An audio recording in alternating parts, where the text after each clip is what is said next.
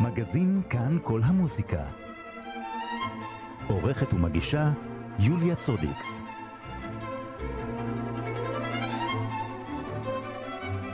ערב טוב לכם, מאזיני כאן כל המוזיקה. את התוכנית מגזין עורכת ומגישה יוליה צודיקס, בהפקה אמיר ערניה.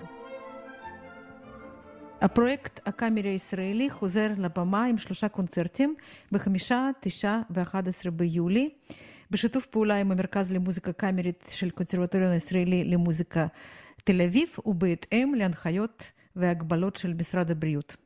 טיבי צייגר, המנהל האומנותי של הפרויקט, שלום לך. שלום יוליה. אז זה קורה סוף סוף. כן, זה קורה סוף סוף. אנחנו דיברנו לפני כמה שבועות, בדיוק לפני שידור בפלטפורמה הדיגיטלית החדשה שלנו, ואז רמזתי שאנחנו מתכוונים בתחילת יולי לחזור עם איזשהו מיני פסטיבל כזה, והנה זה קורה מאור וגידים, ואנחנו מקווים שהקורונה לא תשיג אותנו ושלא יהיו שום שינויים, אבל אנחנו מתכננים ביום ראשון הקרוב, 5 ליולי, לעלות על הבמה פה במרכז המוזיקה הקאמרית, בקונסרבטוריון הישראלי בתל אביב, ואז יש עוד 2 קונצרטים מלבד יום ראשון, גם ביום חמישי הבא, ביום שבת הבא, עם מיטב הרפרטואר ומיטב הנגנים ומיטב הקהל. זה לא רק 3 קונצרטים, זה 3 תוכניות שונות, נכון? נכון, זה 3 תוכניות שונות שבהן בעצם יהיה שילוב גם כלי נשיפה, גם מיתרים, גם פסנתר. עשינו איזשהו שילוב גם של מוזיקה קצת יותר חדשה, גם מוזיקה ישראלית, וכמובן מיטב הרפרטואר. יום ראשון היצירה המרכזית תהיה 5 הפסנתר של דראמס, ולצד 5 כלי נשיפה של ליגטי, וגם יצירות אחרות. ביום חמישי יצירה מרכזית יש שלישיית הפסנתר של מנדלסון ודומינור, וגם שם תהיה 5 פסנתר וכלי נשיפה של מוצרט, ויצירה של נועם שריף לחליל סולו, וביום שבת היצירה המרכזית תהיה השביעייה של בטהובן וכלי נשיפה ומיתרים, שהיא ככה אין יותר פסטיבלית ממנה. כן, ברור. אז וגם שם יהיה רביעת חליל של בן חיים, תהיה הזווית הישראלית, ככה שיש הרבה מכל הגוונים. כן, אז איך הצלחתם לעשות את זה? זאת אומרת, לא כל האומנים נמצאים כמובן בארץ, אבל פשוט גייסתם את כל אלה שכן, נכון?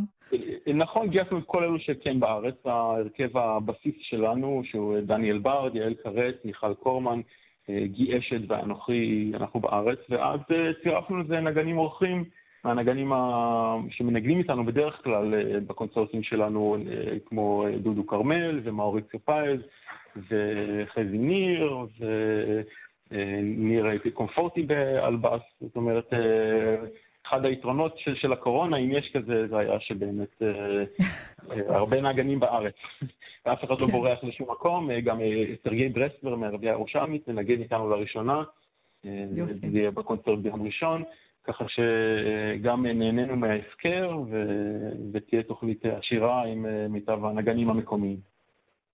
כן, עכשיו כדי להרגיע את המאזינים, תספר לנו איך נראה קונצרט עם כל ההגבלות וההנחיות של משרד הבריאות.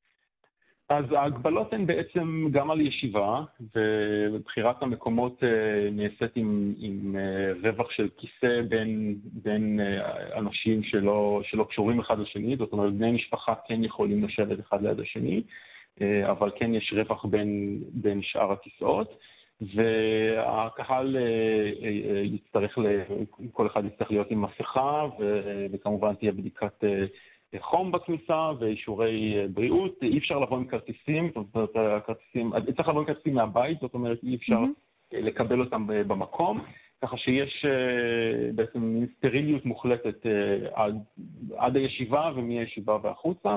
גם כניסת הקהל תהיה יותר מוקדם, כדי לאפשר זמן לאנשים להתיישב בנוחות. הקונצרט עצמו יהיה קצר, זאת אומרת 3 הקונצרטים האלה הם בעצם קצרים של שעה ורבע בלי הפסקה, כי זה גם חלק מההגבלות של משרד הבריאות. אני חושב בעיקר כדי למנוע מאנשים להיכנס לשירותים ולהתקהל שם. אז אנחנו מתכוונים כמובן לשמור על כל ההגבלות האלו, והמרחק בין הנגנים לקהל באודיטוריום פה, במרכז למוזיקה קאמרית, הוא מספיק רחוק גם כדי שלא לעבוד שום סכנה. אז ככה שכל, מהבחינה הזאת, כל ההגבלות יישמרו. מצד שני, זכות השינויים שמורה, גם הקהל יכול לבטל מישהו לא מרגיש טוב, או שחס וחלילה נחשף, או אמור להיכנס לבידוד, יוכל כמובן לבטל את הכרטיסים, וגם אנחנו, אם משהו קורה לאחד הנגנים, או שהוא צריך להימנע מלהגיע לקונצרט, אנחנו נמצא מחליף או לא ליצירה. זה ההבדל, אני חושב, בימינו בין הקונצרטים, יש הרבה יותר זכות לשינויים. מצד שני, גם הכרטיסים היו זולים יותר לקונצרט הזה, ב-86 שקלים בלבד, ולכולם בעצם, ואנחנו גם נבקש לפני הקונצרט, הקהל, מי שירצה לתת יותר משווי הכרטיס ולתרום, יוכל לעשות את זה, כי גם הנגנים למעשה מנגנים באיזשהו חוסר ודאות של מה תהיה המשכורת שלהם. זאת אומרת, אנחנו לא יודעים כמה הקהל בדיוק יהיה, ואם יהיו ביטולים של הרגע האחרון, ואנחנו, אם הקהל ירצה להירתם, אנחנו נשמח. ברור. תגיד, איך הלך עם הפלטפורמה הדיגיטלית? היה מצוין, יש לנו צפים ב4 יבשות שונות לפחות, ואת השידור הראשון נאלצנו להרחיב את התזמון שלו לעוד שבועיים, כי לפי דרישת הקהל, כי קיבלנו פתאום המון אימיילים של אנשים שמבקשים לראות שוב את התוכנית או שלא הספיקו לראות, אז בעצם השידור היה זמין כ3 שבועות, ועכשיו הוא כרגע לא זמין, אבל אנחנו נחזיר אותו באיזשהו שלב. כבר הקלטנו למעשה את השידור השני, והוא אמור לעלות בשבועיים הקרובים, אנחנו כמובן נודיע. אני חושב שזה היה לנו מאוד מעניין לראות כמה הקהל התחבר לצורת ההגשה הזאת. זאת אומרת, כן עשינו את ההדגמות ודיבורים בין לבין, והכל ערוך כמו סרט כביכול, למרות שהקונצרט נוגן בתור קונצרט, זאת אומרת, לא ערכנו שום דבר. אז גם יש את הספונטניות מצד אחד, ומצד שני ויתרנו על הזמן המת בין היצירות. אני חושב שהקהל מאוד התחבר לזה.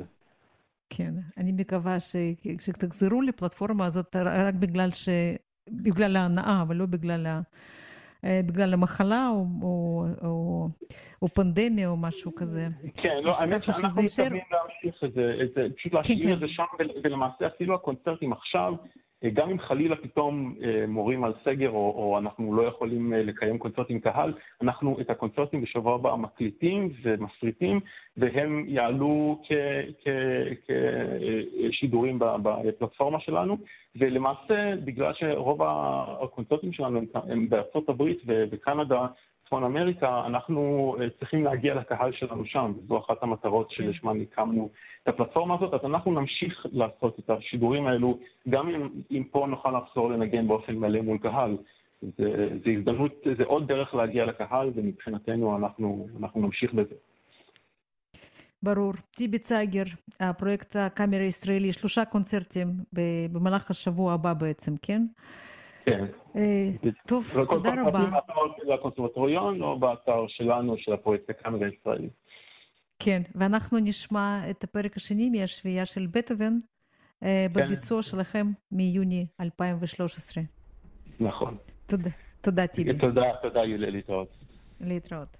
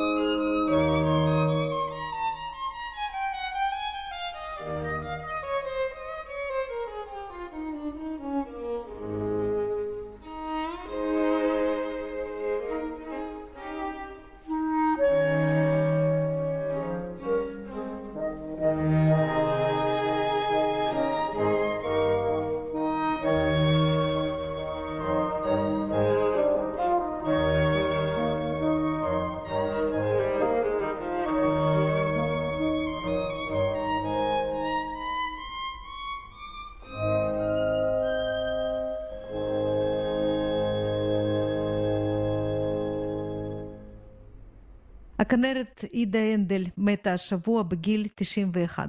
אידה הנדל נולדה בפולין, הייתה אזרחית בריטית וביקרה בישראל פעמים רבות, גם הופיעה וגם לימדה.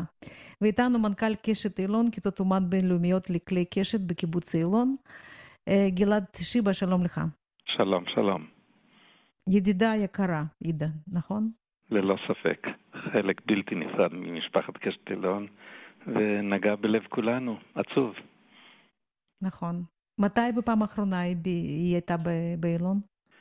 פעם האחרונה היא הייתה בשנת 2011, אבל אז התחיל המצבה הבריאותי להידרדר, אבל אנחנו עשינו קונצרט במייאמי בפברואר 2018, וחודשים ארוכים שלא הצלחתי להשיג אותה. ואז הצלחתי לאתר איפה היא נמצאת, ובאנו לבקר אותה. הייתי יחד עם יצחק חשקובסקי, שהוא המנהל המוזיקלי שלנו, ועם ניצה אבידנה, שותפה שלי, וגם שני כנרים, ובאנו לשמח אותה, וזה היה מאוד עצוב לראות. הכלבה היא הייתה מטופלת מאוד יפה, אבל היא התחילה דימנציה, וכאב לראות, ואתמול קיבלנו הודעה שהיא נפטרה. נכון. היא הייתה אצלנו 12 שנים משנת 1999. היא הייתה איתנו ברגעים שלא נשכח. אולי אחד השיאים שלה זה כשבשנת 2006 הייתה מלחמת לבנון, וכאן היינו בצל הקטיושות וירי ארטילרי. נאלצנו לנדוד מהצפון עברנו למכללת בית ברל, ואני לא אשכח, האישה הנמוכת הקומה הזאת, עם הנפש הענקית, היא אמרה, This is the place to go and to be. וכמובן שאף אחד מאיתנו לא ישכח את הנוכחות שלה בקיץ הזה, שם היא נגנה רסיטל שלם, כולל את הציגוינה וייזן של סרסטה, למרות גילה כבר אז, היא הייתה פשוט זריזה באצבעותיה, ובצליל הענק שכולנו מזהים, כולנו התרגשנו, כולנו הזלנו דמעה, והיא הייתה איתנו לאורך השנים. אגב, חודשיים לפני זה, נדמה לי, במצעד במחנה של אושוויץ-בירקנאו, היא הופיעה בפני האפיפיור, והיא הייתה ציונית גדולה. בקיצור, היא עבודה גדולה לכולנו. ברור, ברור. וכמובן הילדים, הסטודנטים פשוט מתו עליה, נכון? היא הייתה מקור השראה גם לסטודנטים, גם למורים, גם לאומנים הבכירים, בעיקר לקהל. והיא הייתה כמו, מה אני אגיד, ריבה או דבש שזבובים או צרעות מסתובבים סביבם. היא פשוט משכה המון תשומת לב, גם הזכות שניתנה לנו לגוע בה, וגם באישיות יוצאת דופן. היא הייתה מאוד דעתנית, הייתה לה דעה בכל תחום, והיא הייתה מאוד צבעונית, אישה נמוכת קומה, כמו שאמרתי, אבל הלכה תמיד על עקבים ומטופחת, והייתה, כמו שאמרתי, דעה נחרצת. למשל, היא תמיד הייתה אומרת משפט שאולי אנחנו לא חייבים לקבל, אבל זו הייתה דעתה תמיד, the parents must make sure they have a true talent. זאת אומרת, שהורים שלא יתלו יותר מדי ציפיות אם אין באמת כישרון גדול. היו לה הרבה שיחות עם סטודנטים ועם הורים, היו שאלות מביכות, כמו למשל, האם צריך להתאמן וכמה את מתאמנת, אז אם אני אף פעם לא התאמנתי. ואנחנו מנסים ללמד את הסטודנטים מה שצריך לעשות. לפעמים שלא היה לה מה להגיד, והיה לה חצי שעה או 3 שעות לכיתת אומן, היא הייתה יושבת על הבמה, או שהיא לא רצתה להגיד כי זה היה נפלא, או שהיא לא רצתה להגיד בשביל להביך, אז היא אמרה, beautiful, I have nothing to say. ואז, טוב, יש לנו עוד חצי שעה, מה אתם אומרים על המגפיים שלי, על הנעליים שלי, על הסמלה שלי? היא הייתה מיוחדת, באמת אהבנו אותה מאוד, ואת יודעת, יש לה כל כך הרבה פנים, הכלבה דקה, שהייתה איתה לאורך השנים, בעצם כשהיא הגיעה פעם ראשונה ב-99, אנחנו עד היום עושים, זאת אומרת עד היום חוץ מהקורונה, אנחנו עושים בקיץ גם קונצרטים באוויר הפתוח בקונחייה אקוסטית, והיא כמובן לא נפרדה מהכלבה שהייתה על שם חברת תקליטים שהיה לה חוזה את הדקה, ואני זוכר שבאמצע קונצרט איזה כלב יותר גדול מדקה שלה התנפל עליה, ושנים היא לא הפסיקה לדבר על זה, דאגה לה לטיפול פסיכולוגי. היא באמת עידה, היוותה גשר בין דור של כנרי דור הזהב לדור הכנרים בני זמננו. שמחנו תמיד לפגוש אותה בשבילי הקיבוץ, בחדר האוכל, כמו שאמרתי על הבמה. היא הייתה מאוד גאה על זה שהיא תמיד הופיעה בישראל בהתנדבות משנת 1949, עוד עם הפילהרמונית של ארץ ישראל, נדמה לי קראו לה, והיא הייתה ציונית גדולה, עקבה אחרי מה שקורה בארץ. היא גם תמיד הריצה ודיברה הרבה מאוד על אביה, שהוא גם היה צייר, והוא בעצם זה שליווה אותה ודחף אותה מגיל 3, אני חושב, כשהיא התחילה לנגן בכינור, בעצם אחותה נגנה על כינור והיא התלהבה בכלי. בקיצור, אנחנו מרגישים עבודה גדולה, כן. ואני מניח שכל עולם המוזיקה בכלל ועולם הכינור בפרט, אבל היא תיזכר בליבות כולנו ובלב כולנו, ואני בטוח גם שהיצירה שלה לא תיפסק לעולם. היא הוציאה לא מזמן סרט בפולנית. כתבה ספר גם. כתבה ספר. היא הייתה אישה מיוחדת, מה אני אגיד? חבל. כן. נכון, נכון. עבודה גדולה לכולנו ולמשפחת אילון במיוחד.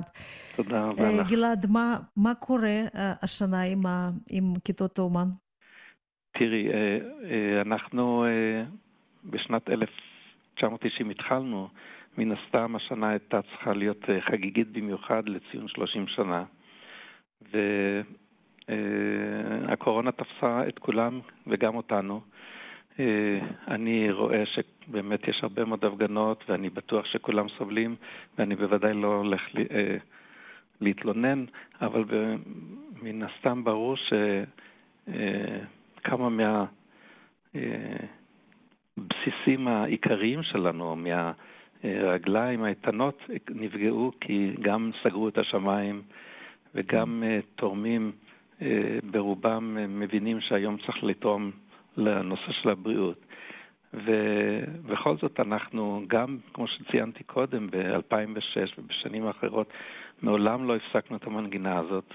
אם היינו צריכים לנדוד או אם היינו צריכים לעשות את זה בצורה אחרת, אבל השנה זה באמת אין לה נברוח, והפתרון היחידי שקיים, אם רוצים לקיים, זה בדרך הווירטואלית, אונליין, ונערכנו בהתאם.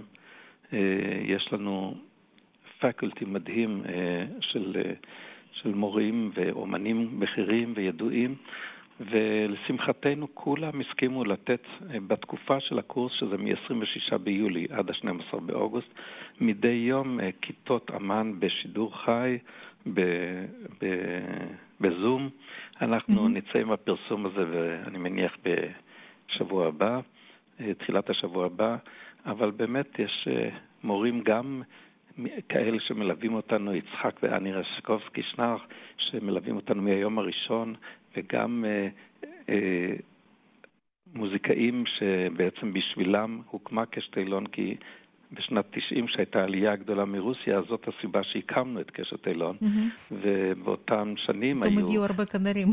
בוודאי, וגם הייתה אופוריה כללית בישראל מהרמה הגבוהה שלה, שוב של הכנרים בישראל, אז ביניהם גם ודים גלוזמן וסרגי אוסטרובסקי, שהם ממש מהשנים הראשונות, והם היום משמשים כמורים, ויחד איתם כמובן מורים מקסים ונגרוב בשנת 90, בדצמבר 90 אני חושב, הוא נחת בארץ בגיל 16, ומהמטוס הוא הגיע ישר לאולם של קונסרבטוריון בתל אביב, שם ערכנו באותו ערב את הקונצרט הראשון שלנו לסיום העונה הראשונה, והוא הגיע ישר משדה התעופה, ניגן את השקונה של באך, שאף אחד לא יכול לשכוח את זה, והשנה הוא היה צריך להיות פה איתנו, אז הוא באמת גם כן ייתן כיתת אומן.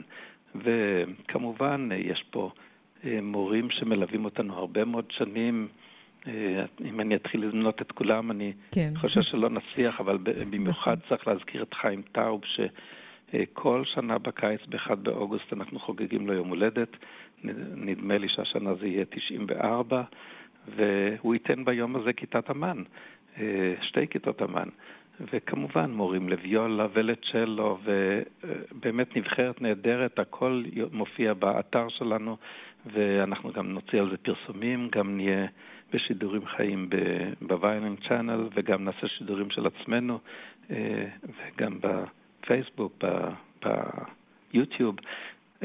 אז אני מקווה שלפחות נצליח איכשהו לשמור על הקשר עם הקהל, וגם אולי משהו שהוא מאוד ייחודי לקשת אילון, שאני לא רואה אותו במקומות אחרים. אנחנו הולכים לאפשר שיעורים אישיים לכל הסטודנטים שנרשמו.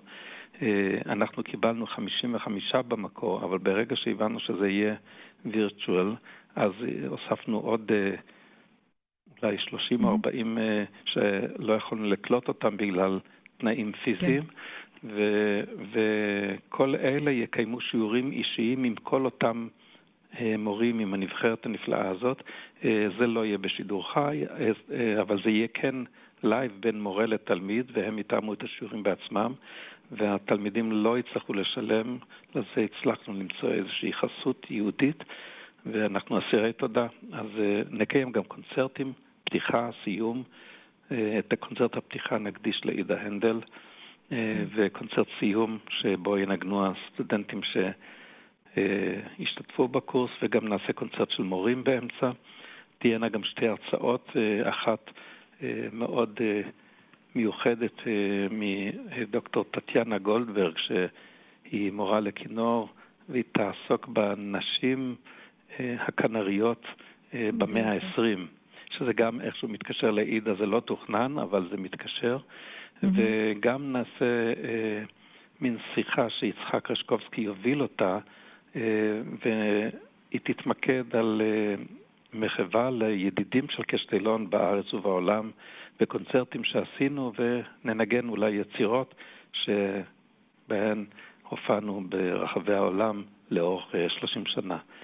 אז אני מצפה בכל זאת לחגיגה אחרת, אבל ככל שהיא יותר אנשים נרגיש יותר את האולם מלא ושמח, ואני מקווה שנחזור במהרה לחיים רגילים ובבריאות טובה.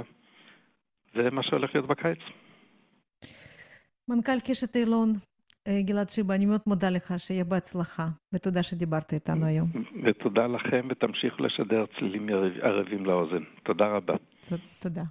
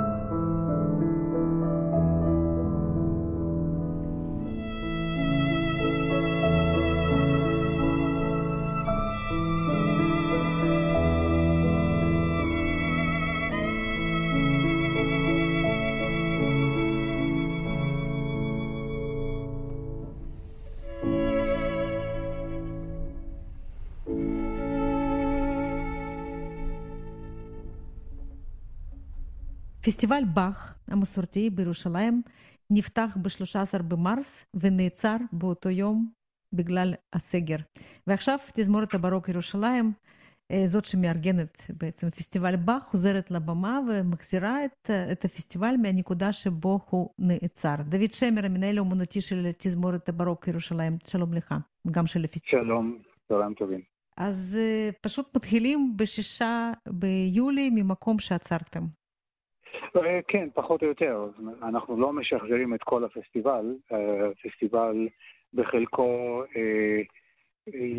יעבור למועד הרגיל שלו במרץ 2021, אבל יש קונצרט אחד שבעצם גם הוא במקור לא היה אמור לקרות, כי תוכנן משהו אחר, וכבר לפני שהתחיל הסגר ידענו שלא נוכל להביא את המנצח ואת הסולנים מחוץ לארץ, אז מיד ייצבנו תוכנית אחרת שעליה, כפי שסיפרת, עשינו כבר חזרות ולא יכולנו לקיים אותה בגלל שהתחיל הסגר. אז את התוכנית הזאת אנחנו עכשיו משחזרים. וזו תוכנית שכוללת בתוכה 2 קנטטות לבאס סולו של באך, קנטטה 56 וקנטטה 82 עם עודד רייך, ובנוסף לזה נגן גם פתיחה לאופרה רינאלדו של הנדל, וקונצ'רטו לכינור ולחליל ולכלי קשת של טלמן. והכל כמובן עם אומנים ישראלים, כן? והכל עם אומנים ישראלים. היום אין אופציות אחרות ואנחנו מאוד שמחים. כן, זה מה שרציתי להגיד, שזה בדיוק עכשיו, כן, אולי הזמן ככה להעריך שיש לנו אומנים מצוינים גם, כן. בדיוק, בדיוק, ויש לנו. וזה מתחיל ב6 ביולי, ובעצם 3 ימים, נכון? זה בעצם יומיים, 2 קונצרטים, 6 ביולי בתל אביב, 8 ביולי במרכז למוזיקה בירושלים. אולי גם כדאי שאני אציין שאת הקונצ'רטו, הסולניות בקונצ'רטו הם עידית שמר בחליל ונועם שוס, שהיא הכנרת הראשית שלנו בכינור. וכמו שאמרת, עשיתם כבר חזרות, וזה כבר כשהיה מותר בעצם לחזור לפעילות, אבל כן. מה עשיתם קודם, כשישבתם כל אחד בבית? קודם כל, מה עושים בבית? מתאמנים. מוזיקאים, כל השאר כאילו רואים טלוויזיות וזה, משחקים עם מולדים, אבל מוזיקאים צריכים להתאמן, כן. כן, וחוץ מזה אנחנו עשינו 4 תוכניות קאמריות שאותן שידרנו בלייבסטרים ממרכז למוזיקה.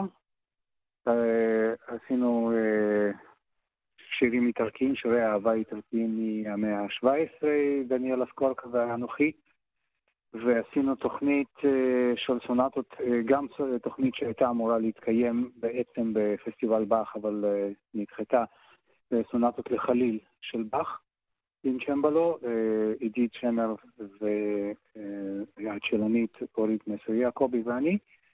הייתה תוכנית שבה מבאך עד ביבר, שבה יאיר פולישוק שר יצירות ווקליות של באך ושל ביבר, ואיתו גם ניגנו נועם שוס ואביעד שטיר בצ'מבלו ואורית מסר יעקובי הצ'מבליסטית, ותוכנית שקראנו לה רועים ונימפות, שירים אידיליים כאלה קצת, ורוח שמחה משל הנדל ופרסל, וגם יצירות אינסטרומנטליות בנוסף לזה. זו תוכנית קצת יותר גדולה עם 8 משתתפים, ואת כל אלה שידרנו בלייבסטרים, ביוטיוב, בפייסבוק, וחלק מהם ניתן לראות גם היום באתר שלנו, בעמוד הפייסבוק של התזמורת. נתן קצת השראה הדבר הזה, הקורונה? או שרק נזק? קשה לענות על שאלה כזאת. אני לא הייתי אומר שזה רק נזק, בשום אופן לא. כל הזדמנות לשבת וקצת לחשוב מה אתה עושה ולאן פניך, כמו שאמרתי קודם, גם להתאמן, שביום יום לא תמיד יש זמן. כל הזדמנות כזאת היא מבורכת. כמובן שאילו הייתה סיבה אחרת, זה היה עוד יותר טוב. ופה נאלצנו לעשות את זה לא מסיבה כל כך טובה, סך הכל. כן. אבל כן, גם מתוק יצא מעל. טוב, אז עכשיו אתם חוזרים בעצם עם פסטיבל באך, ויש גם הופעות באוגוסט, ובספטמבר כבר העונה החדשה, נכון? העונה החדשה תתחיל בעצם באוקטובר, אבל בספטמבר אנחנו נתחיל שוב עם קונצרטים קאמריים. יכול להיות שבמספר אתרים שעוד לא הופענו בהם, עוד לא פרסמנו את זה, אז גם עכשיו אני עוד לא אפרסם את זה. הפרסום הזה יבוא במהרה בקרוב. יופי. בסדר, ונשמח לשמוע אתכם כבר בשבוע הבא בירושלים ובתל אביב. דוד שמר, המנהל המוזיקלי של תזמורת הברוק ירושלים, אני מאוד מודה לך. תודה רבה.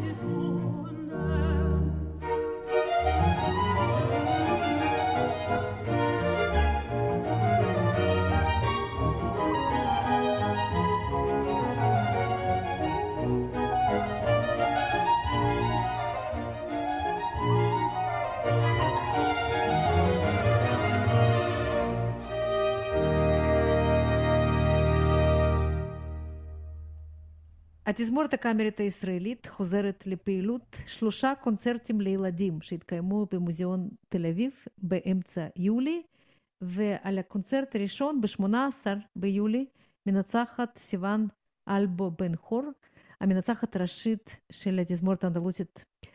שלום סיוון. שלום. איך זה לחזור לפעילות? זה מרגש, זה כיף. זה מוזר, אחרי 4 חודשים שלא חווינו במה, אבל זה בהחלט כמו לחזור הביתה, אז כיף גדול. כן, ותספרי מה היה בקונצרט הזה, זה לילדים מגיל 3 עד גיל 9. נכון.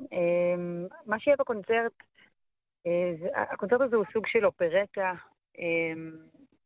על מוזיקה שהולחנה על ידי רני גולן, בחור מאוד מאוד מוכשר, על הסיפור של לאה גולדברג, הסיפור לילדים, דוב דובוני בן דובאי, מצחצח נעליים, ויש במופע הזה יהיו 4 זמרים שחקנים, שיגלמו את הדמויות מהסיפור, כל דמות מייצגת חיה.